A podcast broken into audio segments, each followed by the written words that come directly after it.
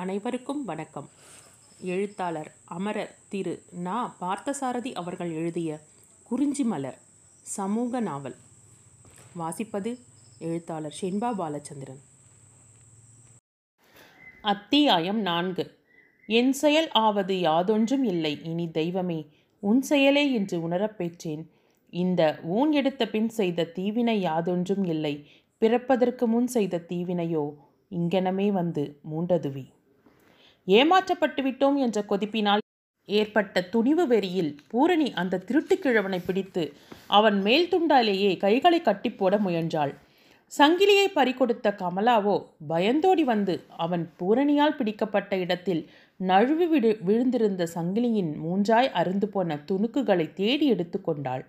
இந்த கலவரத்திலும் கூக்குரலிலும் சரவண பொய்கை கரை மண்டபங்களில் படுத்து கிடந்த இரண்டு மூன்று பரதேசி பண்டாரங்கள் எழுந்து ஓடி வந்தனர். மூப்பினாலும் முதுகில் பிடரி மேல் விழுந்த கல் எரியினாலும் சோர்ந்து பூரணியிடம் மாட்டிக்கொண்ட அந்த நோஞ்சான் கிழவன் ஆட்கள் ஓர் ஓடி வருவதைக் கண்டதும் திமிரிக்கொண்டு மறுபடியும் ஓட முயன்றான். திருட்டு முகத்தை நாலு மனிதர்களின் கண்களுக்கு முன் காட்ட வேண்டும் என்ற அவசியம் வரும்போது திருடனுக்கு கூட வெட்கம் வருகிறது. என்ன இருந்தாலும் பூரணி பெண்தானே? திமிரி உதறிக்கொண்டு அவன் ஓட முயலும் முயற்சியில் பூரணியின் கைகள் தளர்ந்தன. குரூரமும் அகப்பட்டு கொள்வோமோ என்ற பயமும் கலந்த அந்த கிழட்டு முகத்தில் கோலிகுண்டுகள் போல் கண்விழிகள் பிதுங்கி பயங்கரமாக தோன்றின. பூரணியின் மனத்தில் என்ன தோன்றியதோ? கைப்பிடியை தானாகவே மேலும் தளரவிட்டாள். அந்த கிழவன் விடுவித்து கொண்டு ஓடிவிட்டான். சங்கிலி கிடைத்துவிட்டது. அந்த கிழவனை பிடித்து காட்டிக் கொடுப்பதில் என்ன புது பெருமை வந்துவிடப் போகிறது? என்று எண்ணியே பூரணி அவனை போகவிட்டாள். அருகில் நெருங்குவதற்கே அஞ்சி அரண்டு நின்று கொண்டிருந்த கமலா பூரணிக்கு பக்கத்தில் வந்தாள். காலம் எவ்வளவு கெட்டு போய்விட்டது? முகத்தையும் பேச்சையும் பார்த்து எந்த மனிதர்களையும் நம்பிவிட முடியாது போலிருக்கிறதே. மிகவும் நல்லவனைப் போல பேசிக்கொண்டு வந்தவன் ஒரே கணத்தில் கழுத்தில் கை வைத்து சங்கிலியை அறுத்தானே பார்த்தாயா பூரணி? உன்னை போல் ஒரு துணிச்சல்காரி மட்டும் உடன் வந்திருக்காவிட்டால் சங்கிலியை திருட்டு கொடுத்துவிட்டு கண்களை கசக்கிக் கொண்டு வீட்டில் போய் நின்றிருப்பேன் என்று பூரணியின் துணிவை வியந்து பேசத் தொடங்கினாள் கும கமலா பூரணியின் வலது கையால் அவள் வாயை பொத்தினாள். போதும் கமலா ஏதோ கெட்ட சொப்பனம் கண்டு விழித்து கொண்ட மாதிரி இதை மறந்துவிடு. இருவருமே முன் யோசனையொன்றி இந்த நேரத்திற்கு இங்கு வீடு தேடி கொண்டு வந்ததே தப்பு. வா மற்றவர்கள் வந்து இந்த வெக்கக்கேட்டை விசாரிப்பதற்கு முன் இங்கிருந்து போய்விடலாம் என்று கமலாவின் கையை பிடித்து இழுத்து கொண்டு வேகமாக திரும்பி நடக்கத் தொடங்கினாள் பூரணி. கீழரத வீதி திருப்பத்தில் வந்ததும் தெருவிளக்கின் ஒளியில் பூரணியின் கைகள் தற்செயலாக கமலாவின் பார்வையில் பட்டன. வளையல் உடைந்து நகங்களால் கீறிய காயங்களோடு கன்றி சிவந்து போயிருந்த அந்த பூக்கரங்களை விளக்கொலியின் தூக்கி பிடித்து பார்த்தாள் கமலா. வெண்ணிற காகிதத்தில் தாறுமாறாக விழுந்த சிவப்பு மைக்கீரல் மாதிரி அந்த அழகிய முன்கையில் நகக்கீரல்கள் குருதிக்கோடு இழுத்திருந்தன. கமலாவின் கண்களில் அதை கண்டதும் நீர் மல்கிவிட்டது. பூரணியின் முகத்தை பார்த்தாள். அவள் துன்பத்திலும் உணராதது போல் முகம் மலர சிரித்தாள். அடி அசடே இதுக்கெல்லாம் அழுவார்கள். பேசாமல் அந்த சங்கிலி துருக்குகளை இப்படி கொடு. எங்கள் தெருவில் ஒரு பத்தர் பொற்பட்டரை வைத்திருக்கிறார். நாளைக்கு சாயங்காலத்திற்குள் சரிப்படுத்தி கொண்டு வந்து தந்து விடுகிறேன். அதுவரையில் உன் அம்மாவுக்கு தெரிய விடாமல் பார்த்துக்கொள். நடந்ததை பற்றி யாரிடமும் மூச்சு விடக்கூடாது என்று அந்த சங்கிலி துணுக்குகளை வாங்கி கொண்டாள் பூரணி. சங்கிலி போயிருந்தாலும் பரவாயில்லை பூரணி. அதற்காக உன் கைகளை இப்படி ரணமாக்கி கொண்டு வந்திருக்க வேண்டாம். கைகளில் ரணம் படாமல் தான் எதையும் செய்துவிட ஆசைப்படுகிறோம். ஆனால் கைகளிலும் மனத்திலும் எண்ணங்களிலும் படுகின்ற புண்களை சுமக்காமல் வாழ முடிவதில்லை. இந்த வார்த்தைகளை சொல்லிவிட்டு வயதுக்கு அதிகமான முதுமையை வரவழைத்து கொண்டார் போல சிரித்தாள் பூரணி. அப்படி சிரிப்பதற்கு அவளால் தான் முடியும். கமலாவை வீட்டில் கொண்டு போய் விட்டுவிட்டு பூரணி சந்நிதி தெருவில் திரும்பி நடந்தபோது ஏறக்குறைய தெரு அடங்கி போயிருந்தது. நெடுநேரம் கதவை தட்டிய பின் திருநாவுக்கரசு விழித்தெழுந்து வந்து கதவை திறந்தான். கதவை தாழிட்டு கொண்டு உள்ளே போய் அப்பாவின் படி பறையில் விளக்கை போட்டாள். காலையில் நினைவாக பத்தரிடம் கொண்டு போய் கொடுக்க வேண்டும் என்ற தீர்மானத்துடன் சங்கிலி துண்டுகளை ஒரு காகிதத்தில் சுற்றி மேஜை மேல் வைத்தாள். சிறிது நேரம் எதையாவது படித்துவிட்டு உறங்கப் போகலாம் என்று அப்பாவின் பு- புத்தகத்தை உருவினாள். கவியரசர் பாரதியாரின் பாடல் தொகுதியது. தானாக பிரிந்த பக்கத்தில் மேலாக தெரிந்த அந்த பாட்டு பூரணியின் அப்போதைய மனநிலைக்கு இதமாக இருந்தது. தேடிச் சோறும் நிதம் தின்று பல சின்னஞ்சிறு கதைகள் பேசி மனம் வாடித் துன்பம் மிக உழன்று பிறர் வாட பல செயல்கள் செய்து நரைகூடி கிழப்பருவம் எய்தி கொடுங்கூற்றுக்கு இறையன பின் மாயும் பல வேடிக்கை மனிதரைப் போலே நான் வீழ்வேன் என்று நினைத்தாயோ? அப்பா போன துக்கம் குடும்பத்தை தாங்கி காப்பாற்ற வேண்டிய பொறுப்பு வீட்டை காலி செய்துவிட்டு புதிய இடம் பார்க்கும் கவலை கையை ஒடித்துக்கொண்டு விழுந்து கிடக்கும் தம்பி இருட்டில் வீடு தேட போன இடத்தில் திருட்டுக்கு ஆளாகி தப்பின வம்பு இத்தனை எண்ணங்களும் சுமையாகி கனத்து ஏங்கும் அவள் மனத்தில் பாரதியின் இந்த பாட்டு ஏதோ ஒரு உணர்ச்சி குவியலை தூண்டியது. நீர்க்கரையில் தவளைகள் விட்டுவிட்டு ஒலிக்கும் குரலும் தென்னை மட்டைகள் காற்றில் ஆடி சரசரக்கும் ஓசையும் தவிர இரவு அமைதியில் இணைந்திருந்தது. இடையிடையே பெரிய சாலையில் லாரிகள் போகும் சப்தம் அதிர்ந்து ஓயும். ஊர் உறங்கும் சூழலில் தானும் தன் மனமும் உறங்காமல் விழித்திருந்து அந்த பாட்டில் மூழ்கி எண்ணங்களில் திளைப்பது குளிருக்கு போர்வை போல் சுகமாக இருந்தது பூரணிக்கு. இப்படி எண்ணத்தில் திளைப்பது அவளுக்கு வழக்கம். சோற்றை இரையாக தின்று காலத்துக்கு இரையாவதுதான் வாழ்க்கையா? துன்பத்தில் உழன்று கொண்டும் பிறரை துன்பத்தில் உழல வைத்து கொண்டும் வாழ்வதுதான் வாழ்க்கையா? பிறரை தானும் ப தன்னை பிறரும் வம்பு பேசி கழிவதுதான் வாழ்க்கையா? இதையெல்லாம் விட பெரிதாக ஏதோ ஒன்று வாழ்க்கையில் இருக்கிறது அல்லது வாழ்க்கைக்காக இருக்கிறது. குளிர்ந்த க தண்ணீரை தெளித்த மாதிரி இவற்றை நினைத்தபோது அவளுடைய உடம்பும் மனமும் சி மலர்ந்து சிலிர்த்தாற்போல் ஒரு புல்லரிப்பு ஏற்பட்டது. பனிக்கட்டிகளில் உடம்பு உரசுகிறார் போல பரிசுத்தமான நினைவுகளுக்கு இப்படி ஒரு சிலிர்ப்பு எப்போதும் உண்டு. நினைவு தெரிந்த வயதிலிருந்து இத்தகைய சிலிர்ப்பை அவள் பல முறை உணர்ந்திருக்கிறாள். பவள மல்லிகை பூ பூக்கின்ற போது தோட்டம் முழுவதும் ஒரு தெய்வீக நறுமணம் பரவி நிறைவதுண்டு. அபூர்வமான சில மனிதர்களுக்கு மனமும் எண்ணங்களும் வளர்ந்து விகசிக்கின்ற பருவத்தில் அந்த எண்ணங்களின் மலர்ச்சியால் எண்ணுகிறவர்களைச் சுற்றி ஒரு வகை ஞான மனமோ எனத்தக்க புனிதமான சூழ்நிலை நிலவும். கண்ணிமைகள் சோர்ந்து விழிகள் சாய்ந்தன. புத்தகம் இரண்டொரு முறை கை நழுவியது. பூரணி விளக்கை அணைத்துவிட்டு படுக்கையில் போய் படுத்து கொண்டாள். உடலே கனம் குறைந்து இலவம் பஞ்சாக்கி போய்விட்ட மாதிரி சுகமான உறக்கம் அவளை தழுவியது. காலையில் நாட்டு வைத்தியர் வந்து சம்பந்தனின் கையை பார்த்துவிட்டு போனார்.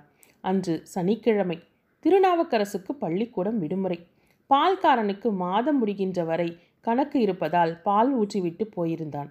காப்பியை போட்டு எடுத்துக்கொண்டு முதல் நாளிரவு வாங்கி கொண்டு வந்திருந்த கமலாவின் அருந்த சங்கிலியை செம்மைப்படுத்தி கொண்டு வருவதற்கு புறப்பட்டாள் பூரணி. பத்தர் மிகவும் வேண்டியவர்தான்.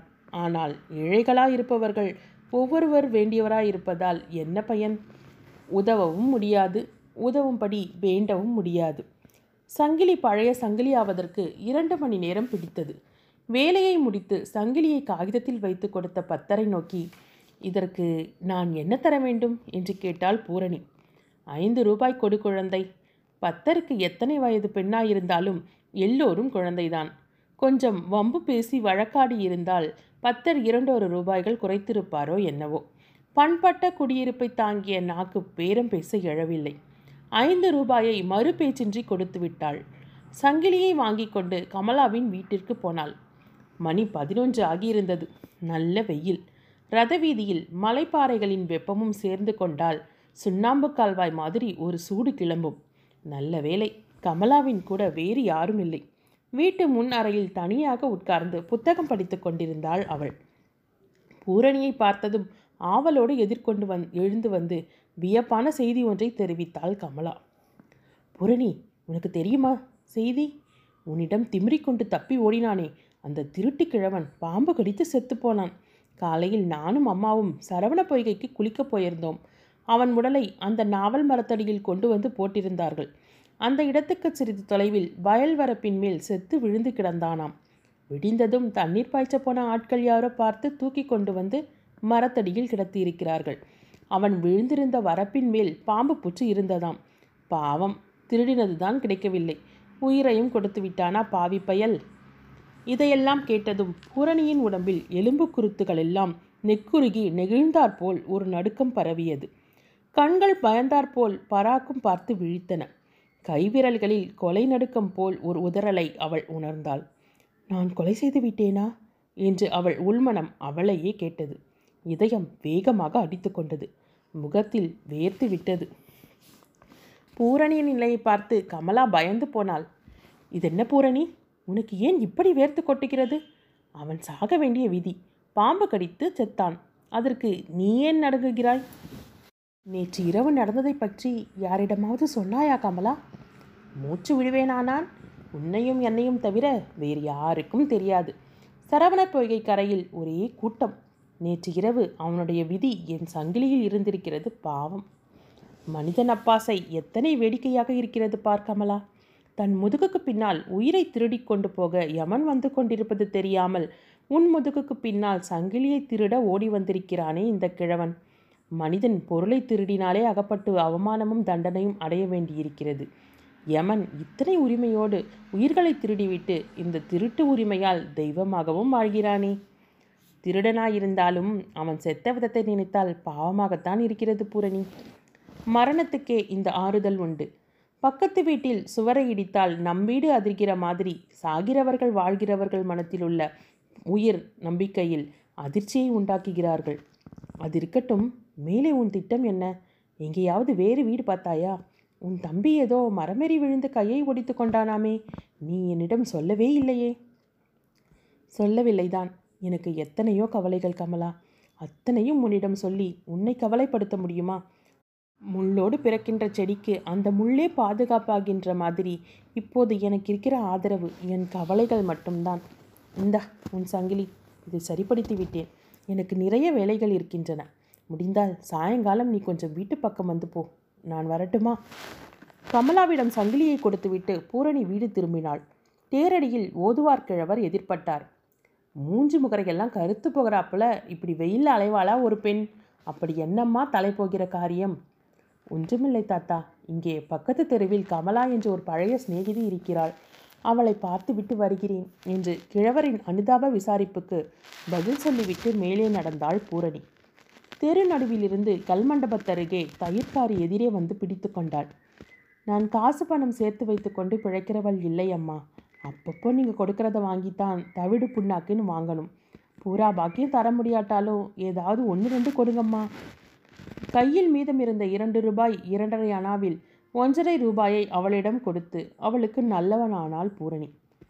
அந்த பதினொன்றே முக்கால் மணி வெயிலில் திருப்பரங்குன்றம் சந்நிதி தெருவில் சுறுசுறுப்பும் இல்லை கலகலப்பும் இல்லை. வெற்றிலை பாக்க கடைக்காரர்கள் கூட பொழுது போகாமல் ஈயோட்டி கொண்டிருந்தார்கள். தெருவும் கோபுரமும் மலையும் பரம சுகத்தோடு வெயிலில் காய்ந்து கொண்டிருந்தன. மேற்கே ரயில்வே லயனில் தூத்துக்குடி எக்ஸ்பிரஸ் ஓடிச் சென்று நின்றது. அந்த வழியாக செல்கின்ற மூன்று எக்ஸ்பிரஸ்களில் அதற்கு மட்டும்தான் முருகன் மேல் பற்று.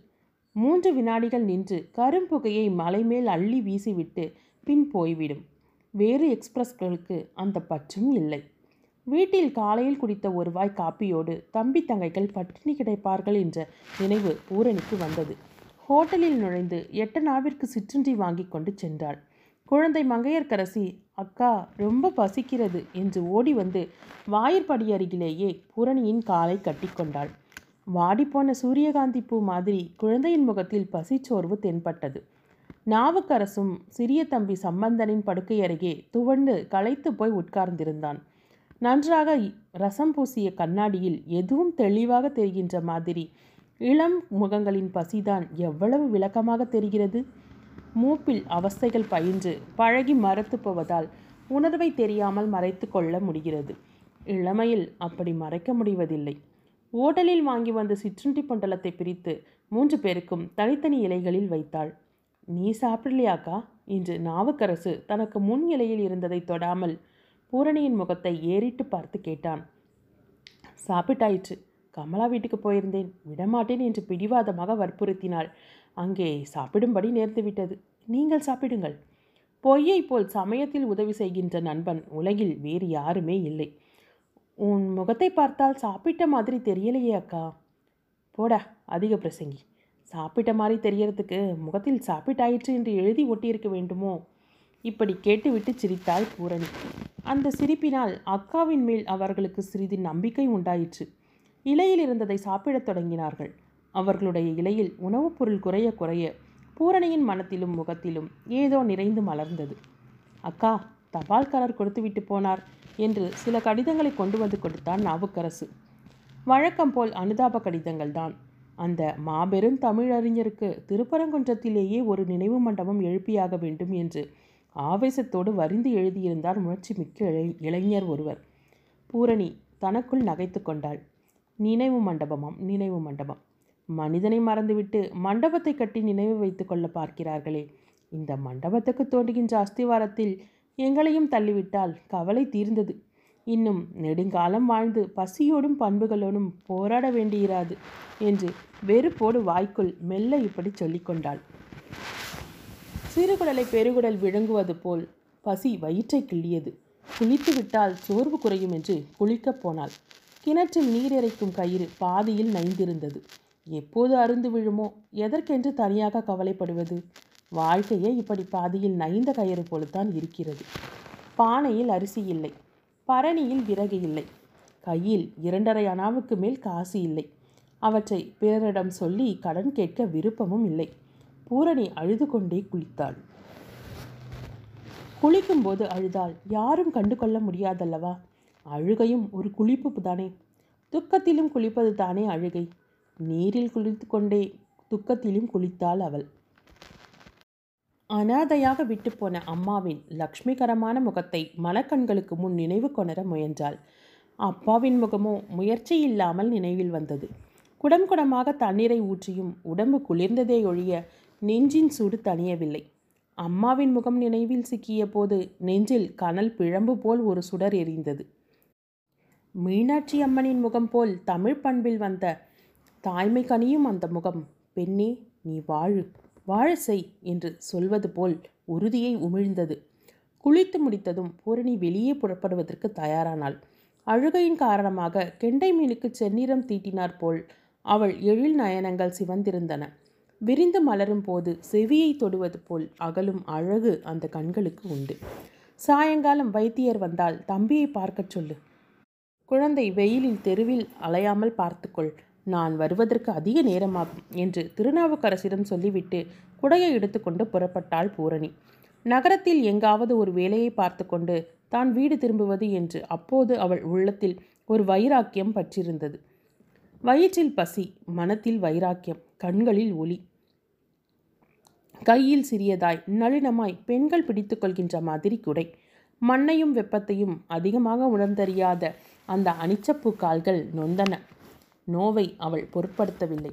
கையில் இருந்த காசுக்கு எவ்வளவு தூரம் பஸ்ஸில் போக முடியுமோ அவ்வளவு தூரம் போய் இறங்கிக் கொண்டு நடந்தாள். மனத்தில் தெம்பும் நடையில் வேகமும் கொண்டிருந்தாள் பூரணி. அவளுக்கு இப்போது வாழும் வெறி வந்திருந்தது. நியாயமான வாழ்வை தேடி ஓர் இளம்பெண் இந்த பெருநகரத்தின் தெருக்களில் இப்படி அலைவதில் வெட்கமும் வேதனையும் பட வேண்டியதில்லை. இதே மதுரையின் தெருக்களில்தான் ஆயிரக்கணக்கான ஆண்டுகளுக்கு முன் ஒற்றை சிலம்பும் கையுமாக ஒரு சோழ நாட்டு பெண் நியாயம் தேடினாள். பூரணி நியாயமான வாழ்வை தேடுகிறாள். அவளுடைய கண்கள் அந்த நான்கு கோபுரங்களையும் சுற்றி வாழ்வை தேடின. உதவி செய்து உழைப்பை வாங்கிக் கொள்ளும் கண்ணியமான மனிதர்களை தேடின. கண்டோட்டமுள்ள நல்ல மனிதர்களை தேடின. வயிற்று பசிக்கு வழி தேடின. ஆனால் அங்கே கோபுரங்கள் தான் பெரிதாக தெரிந்தன. அதைச் சுற்றி மனிதர்கள் எல்லாம் மனங்கள் உட்பட சிறியவர்களாகத்தான் இருந்தார்கள். எங்கும் வேலை காலி இல்லை. வேலை காலி இருந்தாலும் அதை கொடுக்க மனமில்லை அப்படியே கொடுத்தாலும் அதை ஒரு பெண்ணுக்கு கொடுக்க மனமில்லை நீ கோபித்து கொள்ளாதே அம்மா. நீ என் பெண் மாதிரி நினைத்து கொண்டு சொல்கிறேன். உன்னை போல் லட்சணமாக இருக்கிறவர்கள் இந்த மாதிரி நாலு பேர் நாலு விதமாக இருக்கிற இடத்தில் வேலை பார்க்க வரக்கூடாது. அதனால் வரும் உபத்திரவங்களை என்னால் தாங்க முடியாது. என்று உபதேசம் செய்து அனுப்பினார் வய ஒரு வயதான மேனேஜர் லட்சணமாக இல்லாவிட்டால் அதுவும் குறை. லட்சணமாக இருப்பதும் குறை. அதிக திறமையும் குறை. அதிக சோம்பலும் குறை. நாக்கும் அதில் நரம்பும் இல்லாத விவஸ்தை கெட்ட உலகம் இது. நியாயத்தை யார் யாரிடம் இங்கே விசாரிப்பது? நியாயம் என்ற ஒன்று இருந்தால் தானே விசாரிப்பதற்கு? ஏமாற்றமும் பசியும் சோர்வுமாக. மேலக்கோப்புர வாசலும் டவுன் ஹாலும் ரோடும் சந்திக்கின்ற இடத்தில் வீதியை கடந்து கோபுர வாசலுக்கு வந் நடந்து கொண்டிருந்தாள் பூரணி. அந்த இடத்தில் அது ஒரு நார்ச்சந்தி தெற்கே இருந்து ஒரு லாரியும் வடக்கே இருந்து இன்னொரு லாரியும் மற்ற இருபுறமும் கார்களுமாக திடீரென்று பாய்ந்தன. மின்வெட்டும் நேரத்தில் அப்படி ஒரு நெருக்கடி அங்கே நேர்ந்தது. பூரணிக்கு எங்கே விலகுவது என்றே தெரியவில்லை. கண்கள் இருண்டன. தலை சுற்றியது. அப்படியே கையில் குடையோடு நடு வீதியில் அருந்து விழும் முல்லைக்கொடி போல் சாய்ந்து விட்டாள். இதே நகரத்தில் ஆயிரம் ஆயிரம் ஆண்டுகளுக்கு முன் இப்படி ஒரு இளம்பெண் நடு வீதியில் தடுமாறி விழுந்திருந்தால் எத்தனை மகா கவிகளின் உள்ளங்கள் துடித்து கொதித்து பாடமுனைந்திருக்கும்? ஒரு பெண்ணுக்கு துன்பம் வந்தால் ஓராயிரம் கவிகளுக்கு உள்ளம் துடிக்குமே. கண்ணகிக்கும் சகுந்தலைக்கும் துன்பம் வந்ததை இளங்கோவும் காளிதாசனும் காவியமாக்கினார்களே. அதற்கு என்ன செய்யலாம்? பூரணி கவிகள் வாழும் தலைமுறையில் பிறக்கவில்லையே. வெறும் மனிதர்கள் வாழ்கின்ற தலைமுறையில் அல்லவா அந்த பேதை பெண் வந்துவிட்டாள்? குறிஞ்சி மலரும்.